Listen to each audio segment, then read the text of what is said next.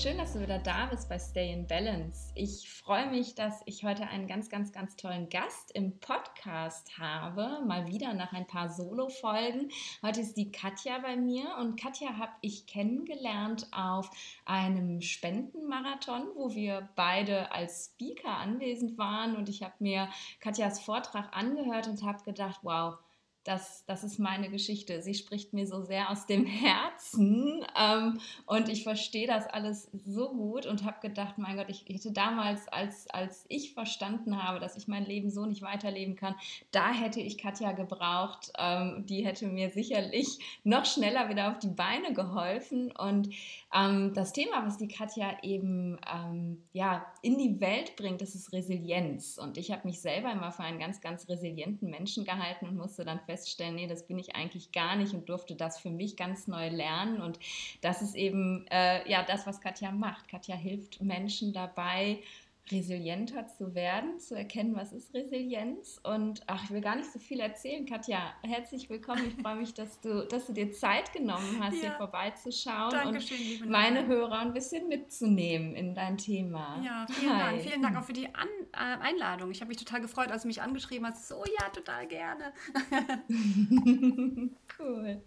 Erzähl mal, ähm, erzähl mal einfach ein bisschen von dir. Die meisten Menschen, äh, die meinen Podcast hören, kennen dich wahrscheinlich noch nicht, weil das ist ja so eine Ayurveda-Bubble, in der wir uns so bewegen. Und da ist zwar Resilienz auch ein Thema, aber ähm, ja, berichte mal so ein bisschen, wie bist du zu diesem Thema gekommen? Wer bist du eigentlich? Ja, wer bin und, ich und wenn ja, ja wie viele?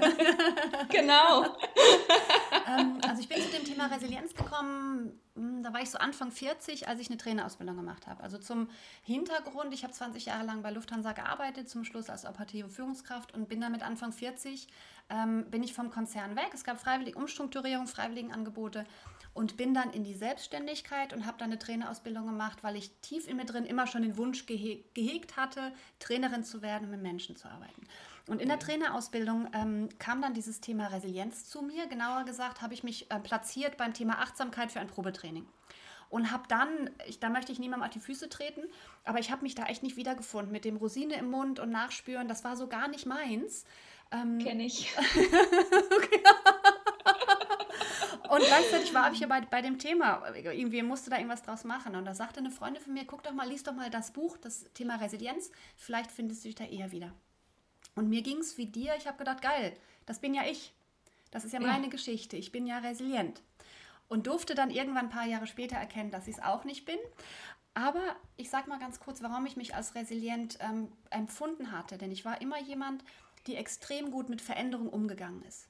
Die, wenn irgendwas mhm. schiefgegangen ist oder irgendwie eine unvorhergesehene Situation war, gedacht hat, okay, gut, Ärmel rauf, aufkrempeln, Lösungen finden und auch ganz mhm. schnell die positive Seite gefunden hat. Also ähm, und Veränderung war eigentlich immer Teil meines Lebens. Also ich war drei, als wir das erste Mal nach Kenia umgezogen sind. Wow. Zweimal fünf Jahre haben wir dort gelebt, dann nach Deutschland zurück und dann war zwar schon so die Phase, wo ich sehr lange wurzellos war, halt durch diese viele Umzieherei aber habe das auch nie so richtig so wahrgenommen, sondern habe hab halt einfach weitergemacht. Also für mich war dann so ein bisschen dieses, okay, wenn ich mich nicht glücklich bin, ziehe ich wieder um.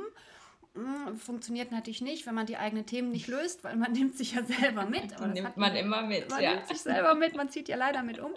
Ähm, aber das habe ich erst viel, viel später erkannt. Und dann war es dann halt so, dass irgendwann diese räumliche Wurzellosigkeit hat sich dann gegeben, als ich meinen Mann kennengelernt habe und wieder zurück nach Essen gezogen bin. Dann hatte ich dann zumindest wieder dieses, okay, ich bin hier an einem Ort und fühle mich wohl und habe so eine Stabilität bekommen. Und ähm, war dann halt im Job, mir hat es Spaß gemacht, aber es war auch nicht so, dass ich gesagt habe, mich erfüllt das. Es war mhm. insofern aber spannend, weil es halt immer wieder neue Herausforderungen waren. Ich habe am Flughafen gearbeitet. Und ihr kennt es alle, die schon mal weggeflogen sind, ähm, Schneechaos, überbuchte Flüge, annullierte Flüge aus technischen Problemen, umsteigende, ja. ne, zu spät reinkommende Gäste. All das waren für mich Herausforderungen, wo ich gedacht habe, okay, Ärmel hochkrempeln, super. Und habe mich hinterher gefreut, wenn wir es gut geleistet haben. So. Ähm, ja. Privat war es auch so, dass es einige, ähm, ja, ich nenne es jetzt mal Schicksalsschläge gab. Also ich hatte ein Jahr nach unserer Hochzeit hatte ich eine Fehlgeburt, ein Jahr danach hatte mein Mann seinen ersten Herzinfarkt. Und auch da, um mal zu erklären, wie ich getickt habe, ähm, ich habe dann nach seinem Herzinfarkt, habe ich A, sein, die Wohnung renoviert, weil er war vorher Raucher, habe also sein Zimmer neu gestrichen, während er in der Reha war. So Ärmel aufgekrempelt mhm. und einfach neu gestrichen. Ist jetzt, jetzt nicht so ein Riesending, aber so. Ähm, und gleichzeitig habe ich auch dann so Sachen gesagt wie, ja, jetzt weiß ich auch, warum ich das Baby verloren habe, weil ich wäre im achten Monat gewesen, hätte gar nicht so für ihn da sein können. Das heißt, ich habe immer versucht, mir die Dinge zu erklären, ja. das Positive zu sehen. Was ja grundsätzlich auch eine gute Eigenschaft ist, muss man mal. Dazu sagen. Dann bin ich in die Selbstständigkeit gegangen und so habe ich halt immer gelebt, immer Herausforderungen gesucht. Ähm, mit 40 in die Selbstständigkeit mit zwei kleinen Kindern ist ja auch nicht so ein Selbstläufer, aber auch das habe ich dann mal einfach so gemacht. Dann ähm, wurde mein Mann allerdings dann noch schwerer krank und es zeichnete sich ab, dass er in die Berufsunfähigkeit ging. Und auch da, obwohl ich habe natürlich auch mal so Nervenzusammenbrüche gehabt, eine Nacht durchgeheult. Also es war nicht so, dass ich da völlig stoisch war. Aber ich war ganz schnell im Lösungsmodus und ganz schnell in dem, wer weiß, wofür es gut ist. Ah, jetzt weiß ich, wofür es gut ist. Und mhm. als er in die Berufsunfähigkeit ging, er war 30 Jahre lang selbstständig, ähm, war für mich dieses, ah, das ist ja auch gut, dass er da für sich eine Möglichkeit hat, aus diesem Job rauszugehen, den er in den letzten Jahren nicht mehr gerne gemacht hat, der ihm gegen den Strich gebürstet war oder wurde durch die Art und Weise, wie sich die Dinge verändert hatten. Ähm, mhm. Er ist dann für die Kinder da und ich kann mein Business groß machen. So, dann habe ich die Möglichkeit, das, was ich total ja. liebe, noch mehr davon zu machen. So, das war so dieses. Und dann sind aber zwei Dinge passiert, ähm, die mir so bewusst, die mich wirklich so diesen Denkanstoß gegeben haben. Ähm, ich habe einen Bandscheibenvorfall bekommen. Okay. Und im Nachhinein so die Erklärung, weil was habe ich denn gemacht? Ich habe die Emotionen, die kamen, die Angst, ja. die Unsicherheit, vielleicht auch die Wut oder die Traurigkeit, die habe ich nicht so richtig zugelassen. Es war mal kurzes Aufblitzen, aber ich war ganz schnell wieder tapfer und habe die mhm. Emotionen in eine Schublade geschoben und die Schublade zugemacht. Und irgendwann ja. war die Kommode voll und ich bin innerlich geplatzt. Und das war ja. dann die Bandscheibe. Krass. Das habe ich aber auch da noch nicht so richtig verdrahtet, bis ich noch eine Zeit lang später ein anderes Erlebnis habe, was für mich wirklich, also ich heute noch, mir heute noch ähm, leid tut, weil das so symptomatisch für diese Phase war. Mein großer Sohn war zu dem Zeitpunkt so vier. Und es gab eine Situation, da hatte der sich wehgetan und weinte bitterlich, wie nur so ein Vierjähriger weinen kann. Mhm. Und ich hatte ihn auf dem Schoß und ich, also ich habe nie, nie so Dinge gesagt wie, hör doch auf zu weinen oder ist doch alles gut oder brauchst keinen. Das habe ich nie gesagt, weil ich wusste schon, das ist mhm. nicht, nicht gut. Macht keinen Sinn, weil wenn er Angst hat, hat er Angst, wenn er Schmerzen hat, ne, hat er Schmerzen. Ich habe ihn ja. einfach nur gehalten und ich habe aber, habe ihn nicht gespürt. Ich habe wow. diese Verbindung zu diesem kleinen, kleinen Kind, zu meinem, meinem ja. eigenen Kind nicht gespürt. Und das wurde mir auch später erst in einem Seminar bewusst. Und das war nicht nur in dieser Situation, sondern es gab wirklich Situationen, da habe ich meine Kinder nicht gespürt. Und das war halt wirklich das Resultat dieses, die Emotionen zu schnell wegdrücken, mhm. zu schnell in die Lösung gehen und so tun, als ob alles gut ist. Und habe mir dann halt die Resilienz nochmal angeschaut, mit der ich zu dem Zeitpunkt, ich habe da schon Vorträge drüber gehalten, ich habe zu dem Zeitpunkt schon zwei Bücher dazu geschrieben gehabt. Also es war jetzt schon so, ich habe mich da viel mit beschäftigt und habe das auch in meinem Thema. Leben, es war schon mein Thema. Und ich habe da auch Seminare zugegeben und ähm, so. Und habe aber nochmal hingeguckt und hab, bin da nochmal tief eingestiegen und habe festgestellt, ja, Resilienz, ja. Aber Resilienz ist nicht nur optimistisch sein und Lösungen finden, sondern Resilienz besteht aus sieben Fäden. Und ich arbeite mit dem Modell des, des resilienten Spinnennetzes, ist mit den sieben Fäden. Und der eine Faden, den ich komplett außer Acht gelassen habe, ist das Thema Emotionssteuerung. Und habe es so verstanden mhm. als, ich mache mir dann mal gute Musik an und mache mir gute Laune. Das ist auch Emotionssteuerung. Aber es ist halt auch, sich die Gefühle anzuschauen und sie auch mal zuzulassen, damit man sie wirklich verarbeiten kann und sie nicht zu schnell wegzudrücken. Und das war für mich so ein Aha-Erlebnis, wo ich gedacht habe, oh krass. Und es ist nicht einfach nur wieder aufstehen, Krönchen richten und weitermachen. Da gehört noch eine ganze Menge mehr zu. Und es wird halt mhm. oft missverstanden. Es ist oft so, sich eine Rüstung anziehen, um stark zu sein. Aber, und seitdem arbeite ich halt auch noch ein bisschen anders, ähm, für mich ist Resilienz, brauchen wir sowieso in jeder Situation. Und sei es nur, wenn wir im Auto unterwegs sind und uns hupt jemand an, brauchen wir auch Resilienz, um nicht auszurasten. So.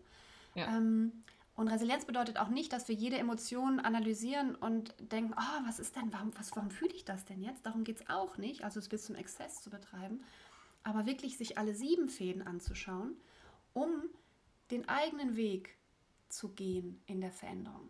Und das ist halt das, was ich tue. Viel in Einzelcoachings tatsächlich jetzt, aber auch in, in Seminaren, auch in Vorträgen. Mhm. Ähm, Menschen dabei zu unterstützen, sich innerlich stabil zu machen, damit sie in der Veränderung, die im Außen ja immer irgendwie passiert, ihren ja. eigenen Weg gehen können und den wirklich auch fühlen können und wissen, das ist mein eigener Weg.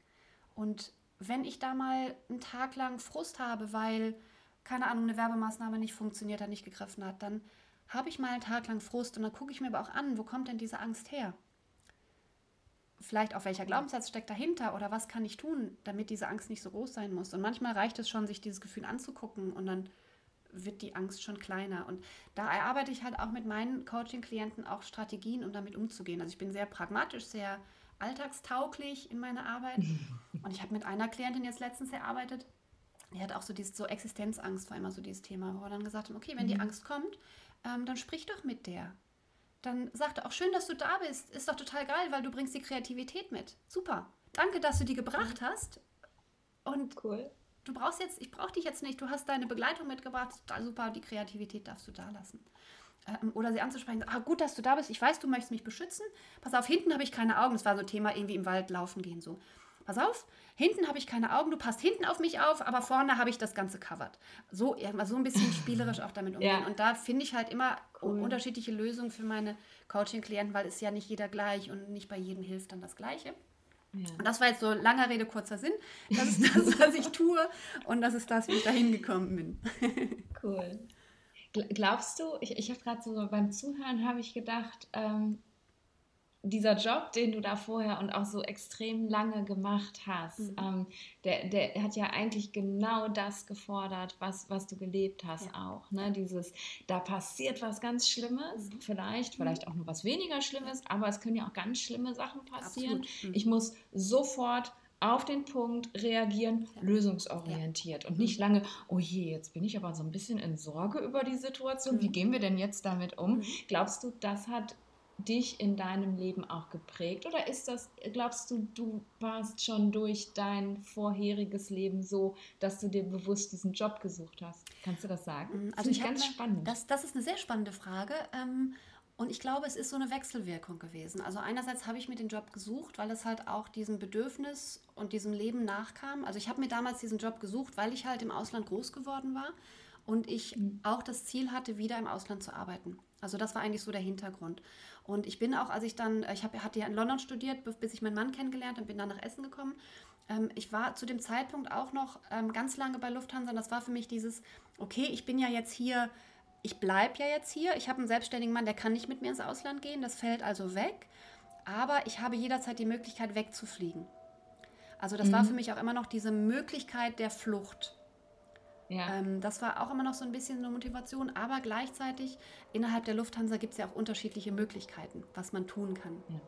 Und gerade dieser Job am Flughafen hat mich natürlich genau deswegen angesprochen, weil es halt, ne, genau wie du sagtest, um schnelle Lösungen ging, ähm, um auch schnelle Erfolge zu sehen und auch um diese Abwechslung zu haben. Also das war auch definitiv, mhm. also das hat auch sehr gepasst zu dem, wie ich vorher gelebt habe und hat mich deswegen ja. auch sehr angesprochen und gleichzeitig hat es das natürlich noch noch gefördert, also diese, diese ja. Art des Umgangs, hat das Ganze noch verstärkt. Ja. ja, das sehe ich halt ganz oft auch bei meinen Klienten, dass sie eben sich ja in ihrem Privatleben verändern, ähm, weil der Job das so von ihnen verlangt oder weil die Welt das verlangt, weil das Umfeld verlangt. Und sie sind eigentlich gar nicht mehr sie selber und gar nicht mehr so gegroundet, geerdet in dem, was sie eigentlich sind, weil, weil sie immer in diesem Außen einfach nur leben. Und da habe ich jetzt gerade auch gedacht, das hat das wahrscheinlich unglaublich verstärkt, dass dein ganzes ja, Leben absolut. wirklich so dann reagieren, Herausforderungen, ja super, kann ich meistern. Mhm, und äh, ja, ja und es war bei mir halt sehr, sehr ähnlich, ne, durch diesen Arztberuf Beruf ja auch. Mhm. Du setzt dich da nicht erstmal hin und, oh, jetzt bin ich aber ein kleines bisschen in Sorge, der mhm, Patientin geht es nicht so gut, da wird reagiert genau, sofort. Ne? das da ist musst ja auch, du durch. Genau, da musst du durch. Und das ist ja auch gut, dass man das, wenn man das auch kann. Also es ist ja auch nicht, also ich sag mal, wenn, wenn meine Kinder jetzt hinfallen oder keine Ahnung, die schlagen sich das Knie auf oder haben einen Unfall, Gott behüte oder wie auch immer, da setze ich mich auch nicht hin und sage, oh Gott, was macht das jetzt mit mir? Okay, ich spüre sie jetzt, ich habe Angst, sondern da geht es natürlich auch darum zu reagieren. Ist auch gut, das ja. zu können. Ja. Und der, Trick, nenne ich es jetzt mal, ist trotzdem dann in solchen Situationen im Nachhinein nochmal hinzugucken und sagen, oh, was hat das mit mir gemacht? Und diesen Schock und mhm. die Angst dann vielleicht auch im Nachhinein ja. nochmal zuzulassen. Und nicht dann einfach so zu tun, als ob alles in Ordnung gewesen wäre. Also es ist schon gut, mhm. das zu können, in Situationen reagieren zu können. Und nicht ja. immer sagen, oh, da müssen wir jetzt erstmal drüber sprechen, sondern in manchen Situationen geht es einfach darum, hier Lösungen finden. Da müssen wir schnell reagieren, müssen wir schnell eine Entscheidung fällen. Es muss ja nicht immer ein Notfall sein. Ähm, ja. Und auch im Business geht es natürlich auch manchmal darum, eine Entscheidung zu fällen und nicht alles nochmal durchzukauen und Aber da halt wirklich diesen, diesen Weg zu finden, sich die Zeit zu nehmen, da auch hinzuspüren und sagen, okay, diese Entscheidung oder auch sich mal rauszunehmen und zu sagen, diese Entscheidung, die fälle ich jetzt nicht sofort, sondern ich schlafe eine Nacht drüber. Mhm. Ich sage dir morgen Bescheid und spüre erstmal hin, ja. was es mit mir macht und was meine Intuition sagt. Und da für ja, sich diesen Weg zu finden. Und da ist ja auch jeder so ein bisschen anders. Manchen fällt ja. es schwer zu entscheiden, denen tut es gar nicht gut drüber zu schlafen, weil dann fängt nämlich das Kopfkino an. Die müssen lernen, sofort zu entscheiden. Ja. Und dann gibt es andere, so wie ich, ich bin halt eine Schnellentscheiderin, auch natürlich durch den Job äh, gefördert, ja. durch den ehemaligen. Ja. Ähm, und ich durfte lernen, mir auch mal eine Nacht Zeit zu nehmen, um, auf, um meine Intuition auch wahrzunehmen, also diese Stimme auch zu hören. Und nicht einfach nur im, okay, zack, interessiert mich ähm, ne, oder ist die richtige Entscheidung, sondern da auch wirklich diese innere Stimme wahrzunehmen. Und da ist jeder anders und das halt zu lernen, den eigenen Weg da drin zu finden. Ja, ja das, ich finde das ganz spannend, so dieses, ähm, Zusammenspiel mit, mit Instinkt und Intuition. Also mhm. ich, bei mir habe ich immer das Gefühl gehabt, das war also so natürlich so ein angelernter Instinkt in der Medizin, aber ich habe immer nur Instinkt reagiert. Ne? Patient kommt rein, zack, Diagnose gestellt, äh, reagieren. Und die, meine eigene Intuition, also dieses Bauchgefühl, Herzgefühl, wo auch immer man das lokalisieren möchte, ich habe das gar nicht mehr gespürt und konnte das auch in meinem Leben nicht mehr spüren, weil ich immer nur aus dem, ja, wie einem Instinkt heraus gehandelt habe. Zack, reagieren, zack, reagieren, die ganze Zeit. Genau. Und, und das ist, ich glaube, dieses wenn man versucht dann wieder zu lernen, so was ist denn eigentlich meine Intuition, wo kommt die denn her, wie fühlt die sich an, mhm. das ist ein ganz schöner Weg, wenn man das so lange weggeschaufelt Absolut. hat. Absolut, ja, ist es auch. Ne? Ist es auch. Ja. Und wir sind ja. ja auch, und das ist ja auch immer so dieses Umfeld, in welchen Strukturen befinden wir uns, was erwartet denn mein Umfeld? Ähm, ja. Und da sind wir auch, auch bei einem Faden der, der Resilienz, der halt auch wichtig ist, weil ein Faden ist die Zielorientierung. Und Zielorientierung mhm. ist natürlich einerseits, sich ein Ziel setzen zu können aber halt ganz wichtig, und nur dann ist es Resilienz, wenn es das eigene Ziel ist. Mhm. Und auch das zu lernen, was ist denn wirklich mein Ziel und was ist das, was irgendwie das Umfeld von mir erwartet oder was jetzt gerade irgendwie cool ist. Also ich nehme immer das Beispiel, ohne das irgendwie abwerten zu wollen, aber ich habe das Gefühl, dass es so eine Bubble gibt, ähm, dass eine bestimmte Generation ähm, jetzt gerade sagt, okay, ich möchte digitaler Nomade sein und auf Bali leben. Ja. Das ist jetzt gerade in. Ja.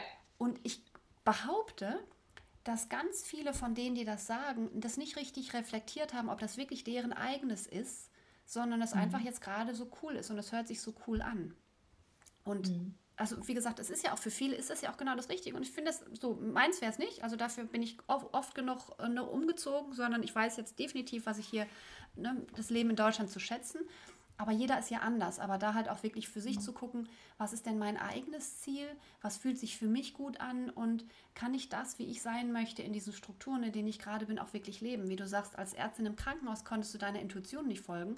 Das kannst du jetzt in deiner Arbeit ja eher, weil du halt mehr Zeit ja. hast auch und auch mehr Freiheit ja. zu sagen, okay, es ist jetzt keiner, der sagt, okay, bei, bei dem Fall müssen wir das, das und das machen, sonst haben wir hinterher noch eine Klage am Hals, weil wir nicht den Vorgaben gefolgt sind. So, du kannst ja, ja. ganz anders agieren und kannst auch eher deine Intuition folgen, sagen, dieses Symptom, was, was ich da sehe, ist es wirklich das, was ich glaube, so auf den ersten Blick, was ich gelernt habe, oder mhm. habe ich diese Intuition, da steckt noch was anderes hinter, was der Patient mir ja. oder der Klient mir noch gar nicht gesagt hat. Und das kannst du halt in deinem Wirken jetzt ganz anders, und, ganz anders damit arbeiten. Und da halt für ja, sich auch zu schauen, ähm, wenn man das Gefühl hat, irgendwie, ich, also dieses Gefühl, bin ich am richtigen Platz oder bin ich verkehrt? Nee, eher so die Frage, bin ich verkehrt? Das ist häufig das, mit dem die Leute zu mir kommen. So, ich, ich habe das Gefühl, ich kann mhm. nichts, ich bin verkehrt. Ähm, manchmal liegt es daran, dass sie einfach im falschen Platz sind und das, was sie können, gar nicht richtig ausleben. Oder halt ein Umfeld, mhm. was sagt, ja, wie du willst dich selbstständig machen, ah, das hat doch keiner von uns aus der Familie jemals geschafft. Warum sollst du das denn schaffen? Also auch da zu gucken ähm, und für sich dann einen eigenen Weg zu finden und das Vertrauen aufzubauen, dass das dann auch funktioniert. Und da sind wir beim zweiten Faden, also Vertrauen in die eigenen Fähigkeiten, wo mhm. es auch darum geht, die eigenen Glaubenssätze anzuschauen.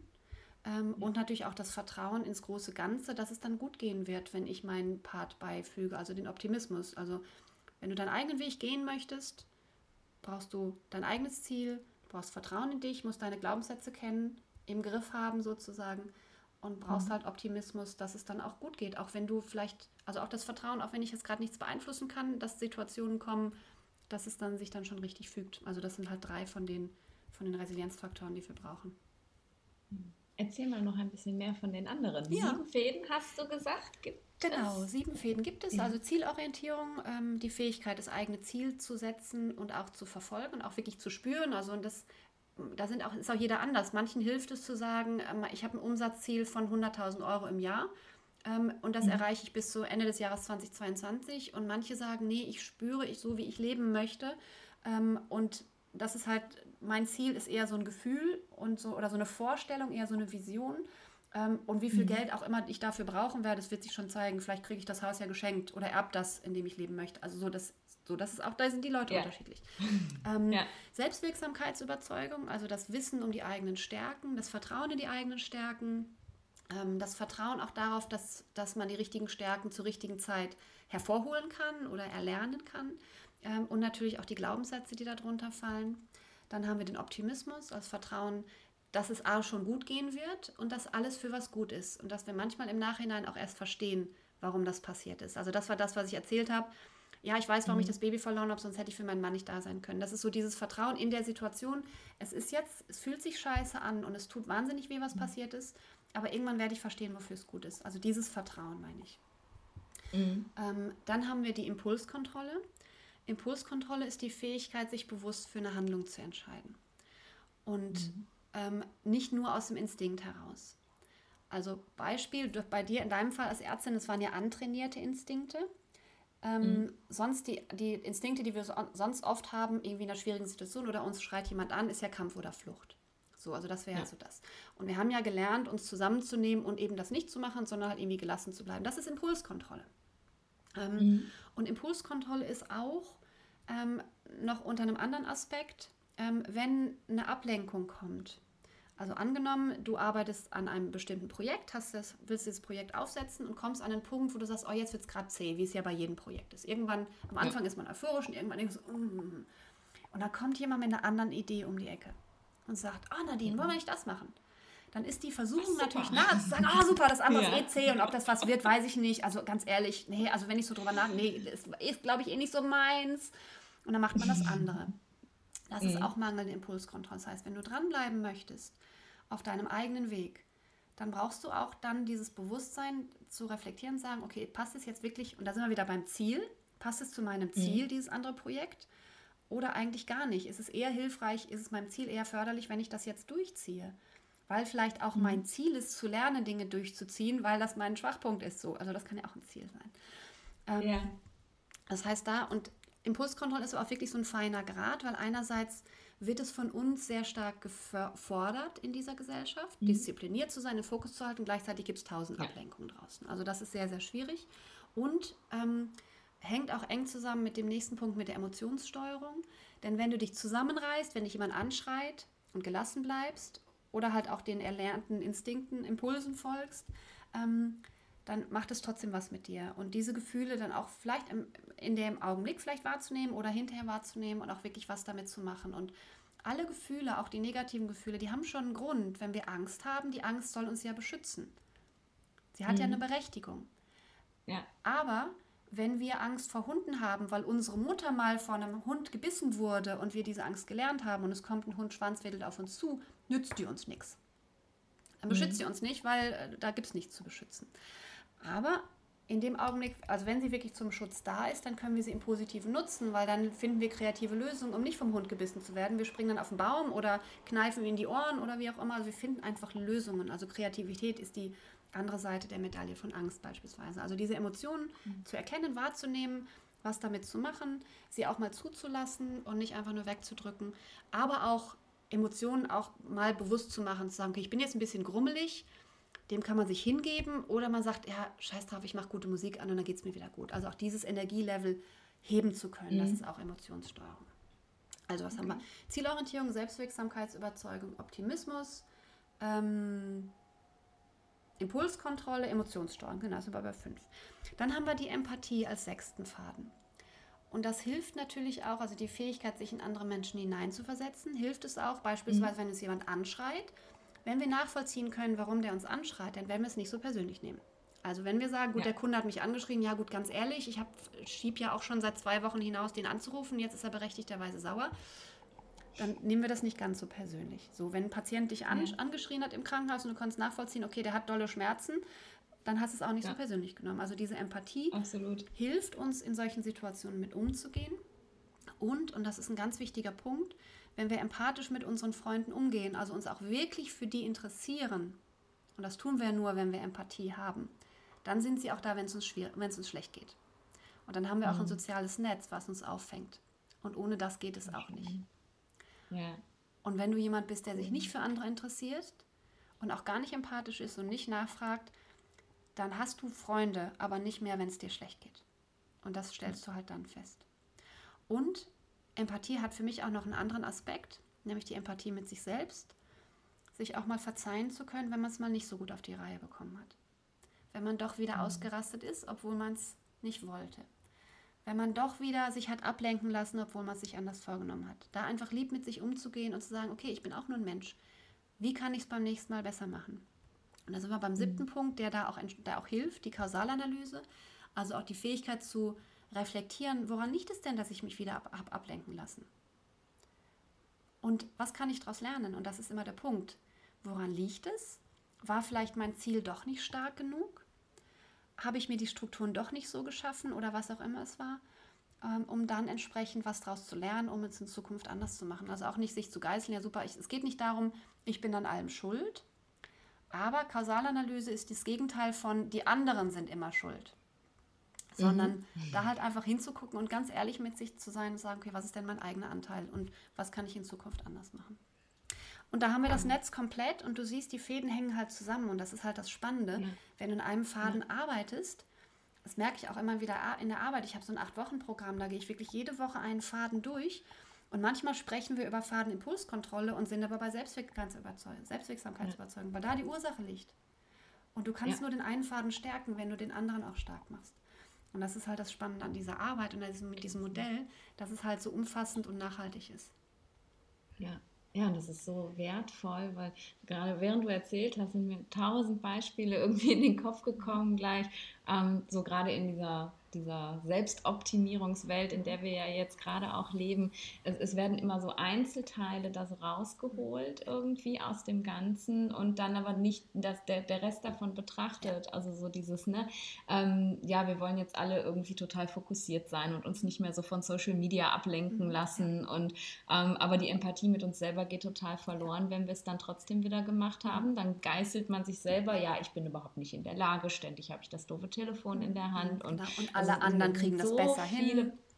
Genau, ja. und an, mit anderen vergleichen, die Ziele von anderen übernehmen, weil man meint, man sei selber nicht gut genug. Also äfft man irgendwie die Ziele von anderen Leuten nach irgendwie und, und spürt sich da gar nicht selber drin. Und das ist so, so, so ganzheitlich mhm. einfach. Ja. Das, ähm, das, ja, ja. Und also ich habe mir so, Resilienz war für mich halt, ja, habe ich mal gelernt im Studium, ne? resilient, resiliente Menschen, die werden halt nicht so schnell krank, mhm. aber so, so in der Tiefe mich damit beschäftigt, wirklich, was bedeutet das denn jetzt eigentlich und was braucht das alles, habe ich noch nie und das macht es gerade echt so, mhm. so klar, dass es ja, so verwoben ist, einfach ineinander, wie du das benutzt, ja. ne? dieses, dieses Spinnennetz. Genau, das sind nicht absolut. einfach Fäden, die alle nebeneinander hängen, sondern es ist verwoben. Ja, genau. und, und, du kannst es halt auch wirklich anwenden. Also ich merke das auch selber. Ich meine, es ist ja nicht so, dass ich jetzt gar keine Themen habe, dass ich immer gelassen bin und dass ich immer mutig voranschreite und dass alles immer super läuft. Gar nicht. Also ich bin ein Mensch wie jeder andere und ich beschäftige ja. mich halt auch und bin halt auch auf dem Weg. Und so wie wir alle auf dem Weg sind. Und wenn sich jemand hinstellt und sagt, ja. ich bin fertig,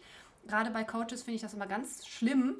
Mhm. So, oder auch so zu tun, als Absolut. ob alles in Ordnung ist, finde ich irgendwie schräg. Aber ist völlig egal. Ja. Ähm, aber ich merke halt auch, wenn ich Situationen habe, wo ich dann irgendwie auch dann doch Angst bekomme oder vielleicht auch Angst vor meiner eigenen Courage. Jetzt gerade, ich habe jetzt ein Büro angemietet ab 1.9. Ich habe ein Team aufgebaut, ich arbeite mit einer Marketingagentur zusammen und ich denke da auch zwischendurch, oh, ob ich das alles so schaffe, ob ich mich nicht übernehme. So Ängste kommen natürlich auch. Was mache ich dann? Da wende ich meine eigene Methode an und ja. gehe die Fäden Schritt für Schritt durch und denke, okay, wofür mache ich das denn eigentlich? Was ist denn mein Ziel? Und was sind denn meine Stärken? Was hat mich denn hierhin gebracht, wo ich hin bin? Und diese Stärken auch mir bewusst zu machen, dass ich diese Stärken auch in Zukunft einsetzen werde. Und ins Vertrauen gehen und auch die Tools, also ins Vertrauen gehen hört sich erstmal so leicht an, gehen, muss nur ins Vertrauen gehen. Aber wie mache ich das? Ja, kein Thema. Ja, ja. wie mache ich das? Ja, das kann man lernen.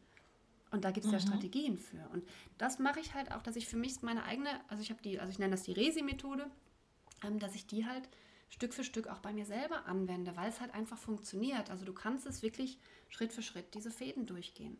Und das ist halt irgendwie das mhm. Schöne an dieser Arbeit. Es hängt zusammen und du kannst es auch für dich in den Alltag integrieren, auch bei kleinen Situationen, wenn du es dir einfach vor Augen hast. Mhm. Ah, was war denn mein Ziel? Ach ja, und was war denn das? Also ich gehe dann wirklich so Schritt für Schritt durch. Ähm, mhm. Und das funktioniert. Das ist total geil. Cool. Das klingt großartig. Was sind so die Themen, die, mit denen Leute zu dir kommen, die sagen ja wahrscheinlich nicht, hey Katja, ich bin nicht resilient genug, hilf mir mal. So, was, was, erzähl mal so ein bisschen was. Also es sind häufig äh, Menschen, die so im Job ähm, nicht so hundertprozentig glücklich sind, also die eigentlich gerne arbeiten und ihren Job auch gerne machen, auch für was Bestimmtes angetreten sind und dann irgendwann mhm. merken, hm, das ist einfach doch nicht so, wie ich mir das vorgestellt habe oder ähm, da sind Situationen in der Firma, die jetzt irgendwie nicht, nicht mehr so passen. Manche sind tatsächlich auf dem Weg, sich neu zu orientieren. Also, ähm, weil das mhm. ist halt auch das, was ich jetzt, dadurch, dass ich selber aus der beruflichen Neuorientierung komme, also mich selbst neu orientiert habe und in dem Bereich auch gearbeitet habe, habe ich halt auch viel Erfahrung. Aber es ist nicht immer so, dass sie zu mir kommen und sagen, ich möchte mich beruflich neu orientieren, sondern oft einfach so, ich möchte mit mir selbst und mein, mit meinen Mitarbeitern besser umgehen können. Also viel tatsächlich so diese klassischen Sandwich-Positionen, die zu mir kommen, Teamleiter und so, mhm. ähm, die dann merken, okay, ich habe Druck von oben, ich habe Druck von unten, ich habe Druck von den Auftraggebern und wie, wie, wo, wo bin ich dann selbst in dem und wie kann ich meinen eigenen Stil auch finden, meinen eigenen Weg finden, der mich glücklich macht und der mich auch dazu befähigt, äh, meinen Job auch gut zu machen, so gut zu machen, wie es mir und meinen Werten entspricht. Und mhm. ähm, teilweise auch Leute, die sagen, okay, ich bin jetzt auf dem Weg in die, in die Selbstständigkeit, aber es ist häufig wirklich dieses, ähm, dieses in einer, in einer beruflichen Situation, sich nicht mehr so glücklich fühlen, das Gefühl haben, irgendwie ich zweifle an mir selbst, es funktioniert alles nicht und ich habe das Gefühl, ich kann das alles nicht. Das ist häufig so eine, so eine mhm. Thematik, mit denen die da reinkommen. Und manchmal ist es wirklich einfach dieses, dieses Bewusstwerden und ich bin halt relativ gut darin, schnell den Punkt zu finden, woran es dann liegt. ähm, mhm. Und natürlich spielt Beruf und Privat immer, immer zusammen. Ähm, ja. Aber manchmal ist wirklich dieses Bewusstwerden oder dieses Bewusstmachen des, nein, du bist nicht verkehrt, du bist nur am verkehrten Ort um mhm. sie dann wieder in ihre Kraft zu bringen, an das zu erinnern, was sie gut können. Und das ist auch so ein klassisches Symptom von ganz vielen Leuten, die zu mir kommen. Die sind total gut in dem, was sie machen, sind sich dessen aber gar nicht bewusst, weil es denen so leicht von der Hand geht. Und haben mhm. deswegen ein geringes Selbstwertgefühl und denken, ich kann ja gar nichts. Weil sich dann vergleichen im Außen, wie andere das machen oder was andere erzählen. Aber so, ja. und das ist halt auch häufig so der Fall. Mhm. Ich finde das total wichtig, ähm, dass du gesagt hast, Beruf und Privat, das hängt einfach irgendwie ja. immer zusammen. Das kannst du nicht trennen. Und das ist, das sage ich meinen Klienten halt auch immer, ähm, dass ähm, die, die meisten sehen das gar nicht. Die sehen sich dann halt in dieser beruflichen Situation unerfüllt und es fühlt sich nicht gut an und es ist nicht mehr richtig und was soll ich jetzt tun? Aber dass eben alle anderen Bausteine um dich herum dann auch irgendwie in Mitleidenschaft gezogen werden, weil du bist ja immer der gleiche Mensch in jeder Situation, sehen die meisten gar nicht. Und wenn man dann tiefer geht, dann sieht man, ah, okay, auf Beziehungsebene, da, ne, das ist auch nicht. Und auch auf Gesundheitsebene, das spielt ganz, ganz häufig da ja auch mit rein, dass man eben da nicht so in seiner vollen Kraft ist oder vielleicht auch Krankheiten hat, mhm. irgendwie, die man über diese Zeit, in der man sich beruflich vielleicht zerarbeitet hat, so wie ich, ähm, eben auch gesundheitlich dann irgendwie aus der Balance gebracht hat. Und das finde ich so wichtig, dass das wirklich, ja, dass nicht jemand kommt und sagt, doch, ich brauche jetzt hier mal so ein berufliches Coaching von mhm. dir und dann bin ich da in meiner Resilienz und alles ist gut, mhm. sondern dass du eben sagst, ja, das gehört alles dazu. Ja, ne? genau. Ja. Und es ist auch, also ich fahre, im Prinzip sind so zwei, zwei Stränge, die ich fahre. Das eine ist halt dieses, sich innerlich stabil zu machen, ähm, also die Resilienz aufzubauen, aber das Außen nicht zu verändern. Oder halt auch zu sagen, okay, ich möchte mein Außen verändern, mein berufliches Außen. Mhm. Und da ist es aber ganz oft so, dass ich einfach erst tatsächlich mit der Resilienz anfange. Also, dass ich mit der Resi-Methode erstmal anfange, wir uns die Resilienzfäden anschauen, weil wir dann auch wiederum Dinge mhm. aufdecken können, die halt beruflich, also bevor wir in die Ideenfindung gehen, wo es denn beruflich hingehen kann, gucken wir uns erstmal die anderen Themen an, ähm, um dann mhm. darauf aufzubauen. Und das ist halt irgendwie dieses, das Spannende an dieser Arbeit. Manchmal gehe ich mit Leuten ins, ins Coaching und denke, ja, es geht jetzt erstmal um, um, um Berufsfindung, ne? fangen wir an mit, was sind deine Stärken, möchtest du hin und so. Und merke dann, okay, wir gehen, glaube ich, doch nochmal einen Schritt zurück und schauen uns jetzt auch nochmal die Glaubenssätze an, ähm, die ja zum Faden Selbstwirksamkeit überzeugen kann. Also es ist dann irgendwie ganz spannend, wie das dann zusammenhängt. Ja. Ja. Wenn ich jetzt so zu dir ins Coaching kommen würde, wir gehen die sieben Fäden mhm. durch, ähm, kann, ich, kann ich das für mich dann immer wieder und auf jeden Lebensbereich, wenn wieder was passiert, äh, wenn mich wieder was aus der Bahn wirft, das kann ich immer wieder für mich anwenden. Ja. Das ist, ich brauche jetzt dann nicht irgendwie, oh mein Gott, jetzt hat sich was verändert und jetzt muss ich nochmal wieder zurück, sondern ich, ich kann das wirklich auch lernen, so wie du das lehrst, mhm. sozusagen, dann ähm, zu sagen, ja, okay, ich setze mich jetzt nochmal hin, meine sieben Fäden, wo stehe ich gerade? Absolut, ja. Cool. Ist so. Also man muss cool. es dann auch dann tun. Also dann wieder rausholen. Das ist ja, ja manchmal so. Ja. Aber es, es funktioniert tatsächlich. Es gibt natürlich Situationen, wo es einfach hilfreich ist, jemand zu haben, der einen nochmal reflektiert. Weil nicht alles ja. kann man selbst irgendwie erkennen. Ähm, aber ja. diese, diese Methodik, die ich erarbeitet habe, die baut auch darauf auf, dass man die, dass wir die anwenden an die, auf die aktuelle mhm. Situation, sie dadurch gelernt wird und hinterher wird sie auch nochmal, ich nenne es jetzt mal schriftlich zusammengefasst, in so einem Notfallplan. Das heißt, selbst wenn mhm. es aus sich heraus denen nicht einfällt, was sie machen wollten können, dann müssen sie einfach nur diesen ja. Notfallplan rausziehen und eigentlich nur Schritt für Schritt die Sachen abarbeiten, die wir zusammen erarbeitet haben. Ähm, und sie bekommen, also das zweite Buch ist so ein Arbeitsbuch, so ein Übungsbuch. Das ist auf neun mhm. Monate ausgelegt, weil ich den Faden Impulskontrolle in zwei geteilt habe. Also das eine diszipliniert und das andere halt gelassen zu bleiben. Und Empathie ist auch zweigeteilt, mhm. deswegen sind es neun Monate. Und das kriegen die im Anschluss auch nochmal geschenkt und können damit einfach nochmal neun Monate weiterarbeiten und dann einfach so gewisse Reflexionsfragen stellen, um es wie so ein Selbstcoaching-Buch so ein bisschen, ähm, um es einfach nochmal tiefer zu implementieren, so Gewohnheiten zu implementieren, ja. Die ihnen helfen, auch entsprechend das dann ähm, zu aktivieren in der Situation. Ja. Und ich glaube, das ist einfach ganz, ganz wertvoll, dass man nicht denkt, irgendwie, okay, ich gehe da jetzt mal in so ein, keine Ahnung, sechs, acht, wie viele Wochen Coaching mhm. und dann ist alles gut, dann habe ich es total drauf, mhm. sondern dass man wirklich lernt, ich, ich muss das als meine Gewohnheit wieder oder neu integrieren. Ne? Ich muss die alte Gewohnheit überschreiben. Ich muss das jetzt, äh, ich, da, ich darf das jetzt neu lernen und muss das einfach immer wieder anwenden, damit es zur Gewohnheit wird. Und ne, nur weil man jetzt einmal irgendwie, okay, auf das Bauchgefühl gehört hat, dann ist es nicht gleich so, dass das jedes Mal passiert. Das ist ein langer Weg. Ich kann da lange Geschichten von erzählen, wie lange ich üben musste, mhm. äh, meine Intuition wieder zu finden. Ja. Und jetzt ist es wirklich so, ich weiß das, ne? Es ist da und es ist ein Automatismus, so wie damals der Instinkt der Automatismus war es jetzt wirklich meine Intuition der Automatismus. Aber das ist so wichtig, dass dann dass die Leute danach nicht alleine sind, sondern eben wirklich weiter das üben dürfen mhm. tatsächlich. Absolut. Voll mhm. schön. Ja.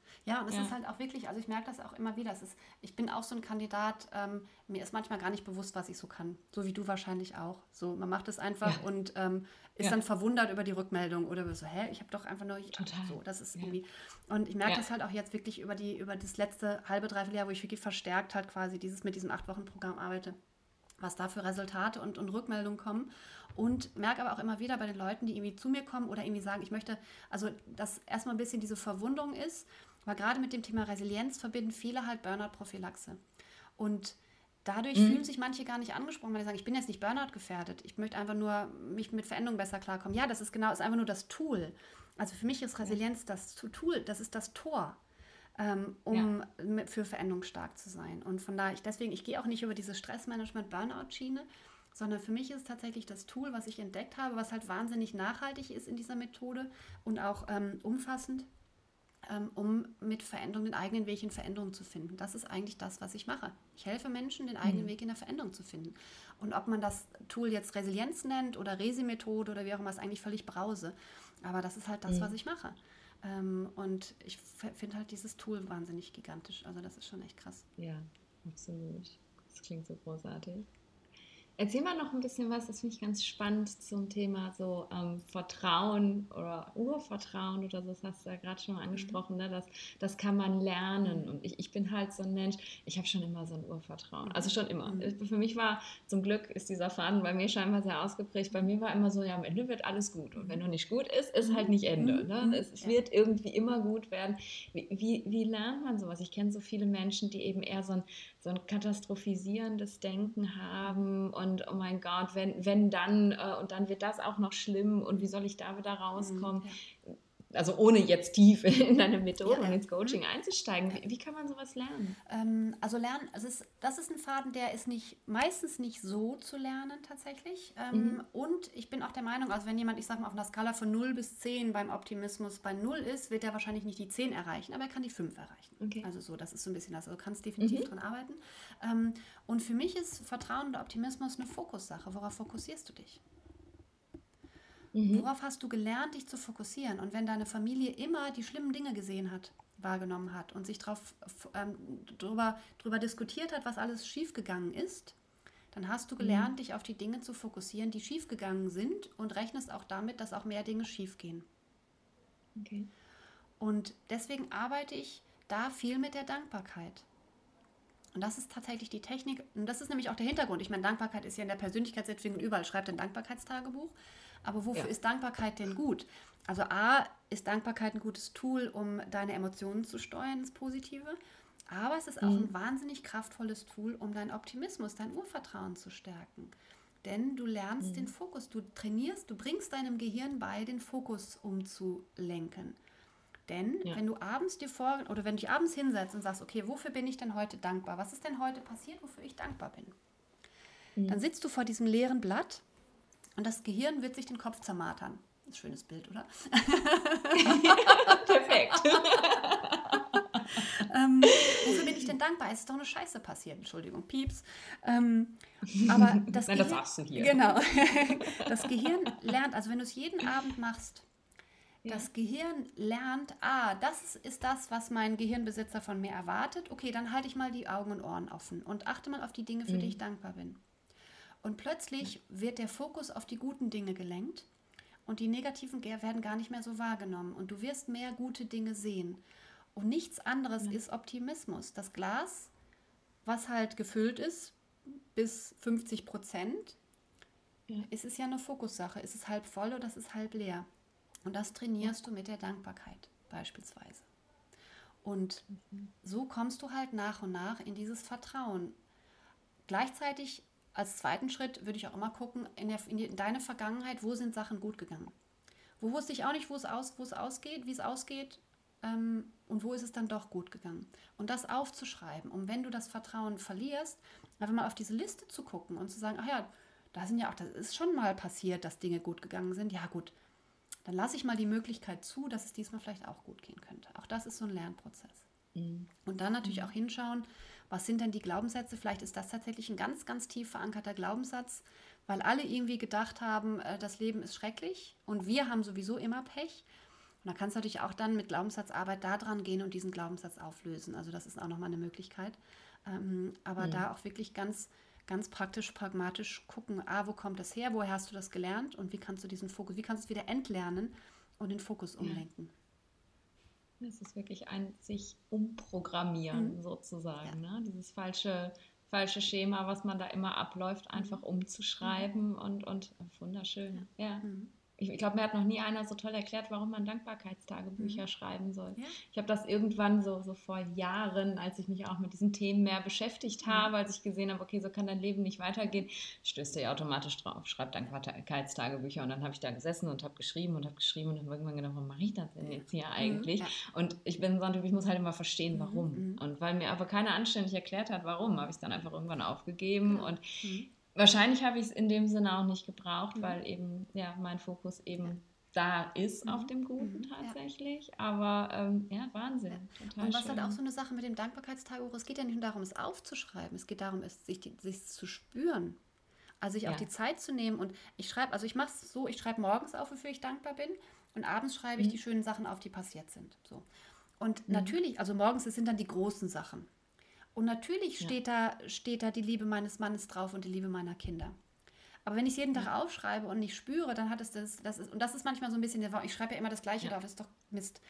Nee, ist es nicht. Also es ist nur dann Mist, wenn du es nur aufschreibst. Aber wenn du es aufschreibst und dir diesen Augenblick nimmst und die Augen schließt und mal wirklich spürst, diese Dankbarkeit dafür, für diese Person in deinem Leben oder für dein Herz, das ja. dein Herz schlägt oder wie auch immer. Nur dann hat ja. es einen Effekt. Das einfach nur runterzuschreiben bringt auch nichts.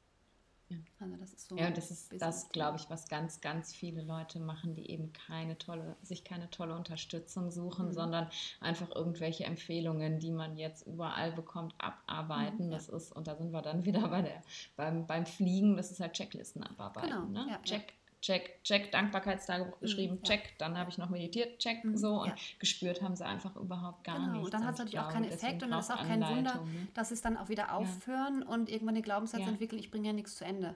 Oder es bringt ja sowieso alles nichts. So, das ist das. Aber ja, genau, das spielt ja dann auch wieder da rein. Ne? Genau. Nicht mal Dankbarkeitstagebuch kann ich schreiben genau. und dabei bleiben. Genau, ja, ja, genau. Absolut. Ja. ja. Und was halt auch gerade beim Thema Vertrauen ein großer Punkt ist, ist das eigene Umfeld.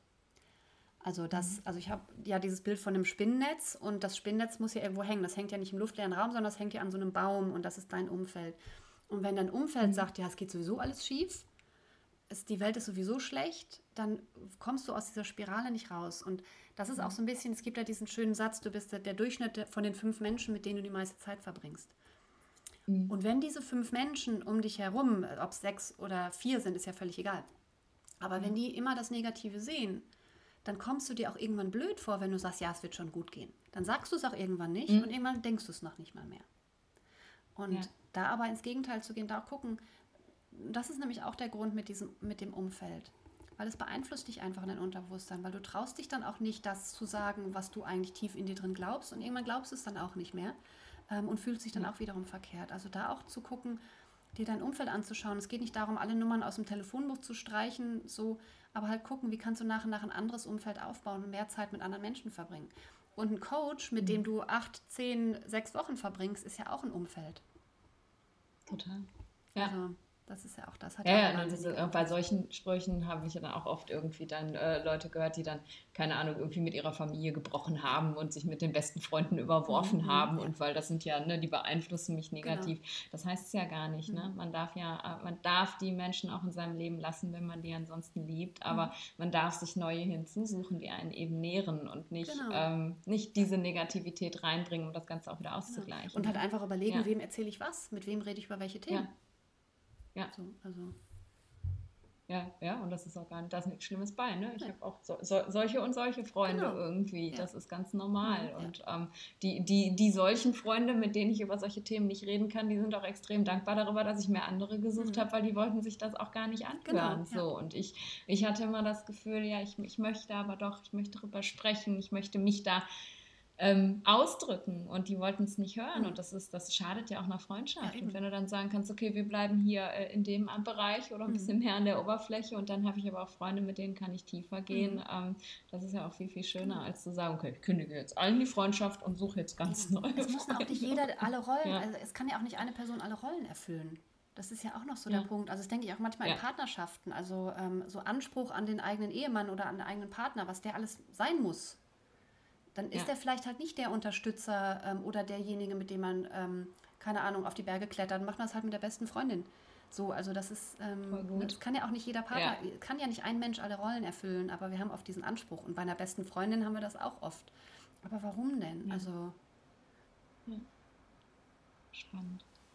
Hast du oft Menschen, die zu dir kommen, die ähm, eigentlich eher so mit dem Anspruch kommen, naja, ähm, in meinem jetzigen Job, das läuft nicht so gut, lass uns doch mal gucken, wie können wir das besser gestalten und die dann hinterher rausgehen und denken, okay, ich muss einen neuen Job Absolut. anfangen, ich muss was, was Neues kreieren, ja. ich möchte, möchte mich sehr, ja, mhm. ja, klar, ja, ja, mir auch gedacht, mhm. ja. Ja. ja, absolut. Also manche kommen wirklich ganz gezielt zu mir und sagen, hier, es steht jetzt gerade was an und ich habe eine Kündigung bekommen oder ich bin vom Aufhebungsvertrag oder ich möchte was anderes machen, ich bin nicht mehr glücklich. Ähm, kommen gezielt rein mhm. und sagen, hilf mir was anderes zu suchen. Ähm, aber es ist auch manchmal tatsächlich so, dass die ähm, einfach sagen, okay, ich muss gucken, wie ich mich selber irgendwie da stärker machen kann, dass mich das nicht mehr so stört, was in der Firma passiert und hinterher dann sagen, okay, ich glaube, ähm, der nächste Schritt ist dann doch in eine andere Richtung oder aus dieser Firma raus. Definitiv, ja. Ja, ja ich glaube, dass das ganz, ganz ermächtigend ist, wenn man diese sieben Fäden sich einmal genau angeguckt hat. Ne? So, was sind meine Ziele und ne, wie, also dass, dass, dass wirklich viele Menschen dann einfach auch merken, ich bin da falsch. Und da, darum funktioniert das nicht. Ich bin da falsch, ich brauche was ganz anderes, ich darf das nochmal neu kreieren ja. irgendwie und wunderschön. Mhm. Cool. Ja. Meine Güte, jetzt quatschen wir vor eine Stunde. ich könnte jetzt mal, mal noch locker eine Stunde weitermachen. Mir fallen noch tausend Fragen ein, die ich stellen will. Aber erzähl, erzähl, mal so ein bisschen, du hast ja jetzt gerade schon gesagt, so, so acht, acht Wochen was so, ist dieses, dieses Programm. Ne? Aber das, das ist ja nicht das Einzige, was du machst. Ich fand das auch ganz faszinierend. Ich habe gesehen, ähm, dass du ja eben auch als, als Speaker tätig mhm. bist, also Vorträge mhm. hältst, wirklich auch für Firmen und so. Und das finde ich ganz großartig zu sehen, dass eben auch so diese, diese Businesswelt mittlerweile bereit ist, eben sich mit solchen Themen auseinanderzusetzen. Mhm, so, ja. und, ähm, Absolut, ja, genau, das ist total das spannend. Also es sind spannend. teilweise Firmen, ähm, also das vor ein paar Monaten hatte ich noch ein, ein Vorgespräch mit der Firma, die sagten, okay, ähm, wir haben so tolle Mitarbeiter und die leisten so viele Arbeit und so viel gute Arbeit und müssen zusehen, dass sie, also bei den Firmen ist es oft eher so Richtung Stressprävention tatsächlich über das Thema Resilienz. Mhm. Aber wir müssen zusehen, dass die sich über diesen ganzen Engagement nicht auch noch selber verbrennen, sozusagen. Und ähm, mhm. dass ich, das ist häufig das, und das finde ich toll, wenn solche, wenn, wenn Chefs so, so vorgehen. Und teilweise ja. auch, also da habe ich jetzt noch nicht so viele Aufträge, weil es auch noch nicht so, so das halt irgendwie so eine relativ neue Denkweise ist. Dadurch, dass Resilienz aber die Voraussetzung ist, um mit Veränderungen umzugehen, arbeite ich auch sehr gerne mit Führungskräften, dass die quasi lernen, mhm. wie sie ihr Team anhand dieser Struktur durch eine Veränderung führen. Weil es ist ja auch nichts Voll anderes. Also ähm, du brauchst das, das Team, also wenn eine Veränderung kommt, dann geht es ja erstmal darum, also ich sage mal, die Pandemie letztes Jahr im ersten Lockdown war so das klassische Beispiel sich dran, ne? keiner musste mehr, wusste mehr, was war. Man musste sich neue Ziele setzen. So, das heißt, der erste Faden, mhm. Faden ist zu gucken. Wir hatten jetzt einen Rückschlag, wir haben einen großen Auftrag verloren. Okay, gucken, was war unser Ziel? Passt das noch? Müssen wir es anpassen? Ähm, war es vielleicht irgendwie nie so wirklich unseres? Wie können wir weiter vorgehen? Selbstwirksamkeitsüberzeugung. Was sind unsere Ressourcen? Das heißt, diese Resi-Methode ist halt auch auf Firmen anwendbar ähm, um halt mhm. quasi Schritt für Schritt ein Team durch eine Veränderung zu führen. Also, und das ist halt auch das, was ich sehr, sehr spannend finde. Also da würde ich gerne mehr von machen, ähm, ja, weil das halt auch irgendwie super, super interessant ist. Also ich arbeite total gerne mit Führungskräften, weil gut führen kannst du nur, wenn du dich selbst gut führst. Und ähm, mhm. das ist halt total spannend und da kannst du halt wirklich so eine Methode ganz gut anwenden. Ja. ja, und das finde ich auch, das finde ich so wertvoll. Ähm, und auch da wieder die Parallele. Ich habe gerade eben auch meine Arbeit ein bisschen mehr in diese Richtung ausgerichtet. Mhm. Also ich habe jetzt auch ein Führungskräfte-Mentoring. Mhm. Auch aus dem Grund, weil ich gesagt habe, ähm, wenn du mit einer Führungskraft arbeitest, ähm, das ist ansteckende Veränderung. Ne? Mhm. Wenn, wenn du die, die, das ist eine Person, die in einer, in einem Bereich wirklich Veränderung auch e, etablieren kann, wenn sie selber merkt, wie gut ihr die Veränderung getan hat.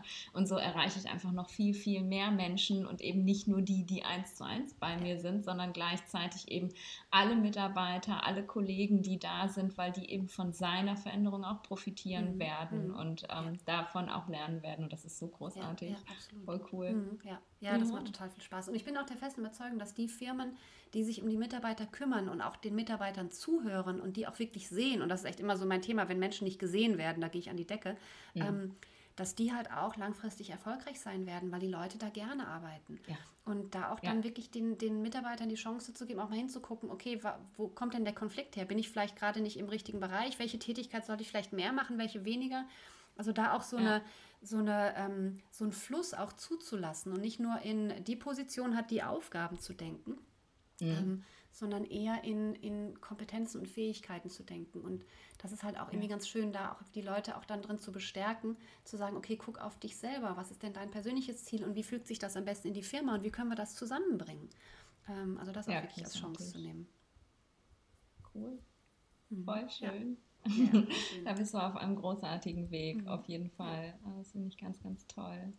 Mega. Wenn man dich finden möchte, mhm. man findet uns ja heutzutage immer überall auf Webseiten und Social Media und, und, und. Aber wenn man jetzt wirklich das Gefühl hat, so wow, das, das genau das ist das, was ich jetzt brauche, mhm. ähm, man meldet sich einfach über deine Website, die verlinke ich natürlich in den Show Notes genau, und, und dann lernt man dich kennen genau. oder wie läuft das ab? Also es ist tatsächlich so, also wenn jemand sagt, oh, das wäre ein Coaching, was interessant ist, dann ähm, verschenke ich auch die erste Coachingstunde, in der wir den, also ich habe einen Resilienztest entwickelt, ähm, der extrem extrem aussagekräftig mhm. ist, der schon wirklich ähm, sehr viel Klarheit bringt. Und ähm, ja. den gehe ich in der ersten Coachingstunde mit den Leuten durch. Und das finde ich immer auch ganz schön, mhm. um so ein Gefühl dafür zu bekommen, passt es denn? Ähm, und mhm. also wer da Interesse hat, sagt, okay, das könnte Coaching für mich sein, den lade ich gerne ein, sich für diese eine Coachingstunde zu bewerben. Ich kann natürlich nicht allen diese erste Coachingstunde schenken. Das heißt, wir machen so ein kleines Vorgespräch, um zu gucken, passt das thematisch, kann ich da auch wirklich helfen? Und ja. in der einen Stunde ja. ähm, analysieren wir erstmal die Resilienz, gucken, wie ist denn dieser, der, der Status und entwickeln so einen Plan, ähm, wie die Person vorgehen kann mit dem eigenen Thema. Und dann ist entweder eine Entscheidung, ne, arbeiten wir zusammen oder nicht. Also das ist ja dann völlig mhm. ergebnisoffen. Ähm, aber wer da Interesse hat, kann ich auch gerne nochmal einen Link geben, um sich da halt auf so eine, auf so eine Session zu bewerben. Und selbst wenn das Unbedingt. Thema nicht passen sollte für diese eine Stunde oder aus irgendeinem Grunde ähm, meine, mein Team sagt, nee, das passt jetzt gerade nicht, diesen Resilienztest, den können Sie auf jeden Fall machen. Ähm, und das ist auch schon mal ganz hilfreich, um da so ein bisschen ähm, Reflexion zu bekommen. Also kann ich auch gerne den Ja, Link nochmal zur selber. Verfügung stellen. Super gerne. Und ja, packen wir auf jeden Fall mit in die Show Notes. Und deine Bücher muss ich natürlich auch verlinken. Du Ja. hast ja vorhin am Anfang gesagt, zwei Bücher hast du auch Genau. geschrieben. Also Und wer jetzt- da noch mehr darüber wissen Genau, mag. und jetzt gerade neu, ich habe äh, letztes Jahr schon ein Bullet Journal, also ich habe immer schon Bullet Journal geschrieben, letztes Jahr habe ich ein Bullet Journal tatsächlich veröffentlicht für 2021. Ach, wie cool. Ja, und jetzt bin ich gerade dabei, an dem für 2022 zu arbeiten.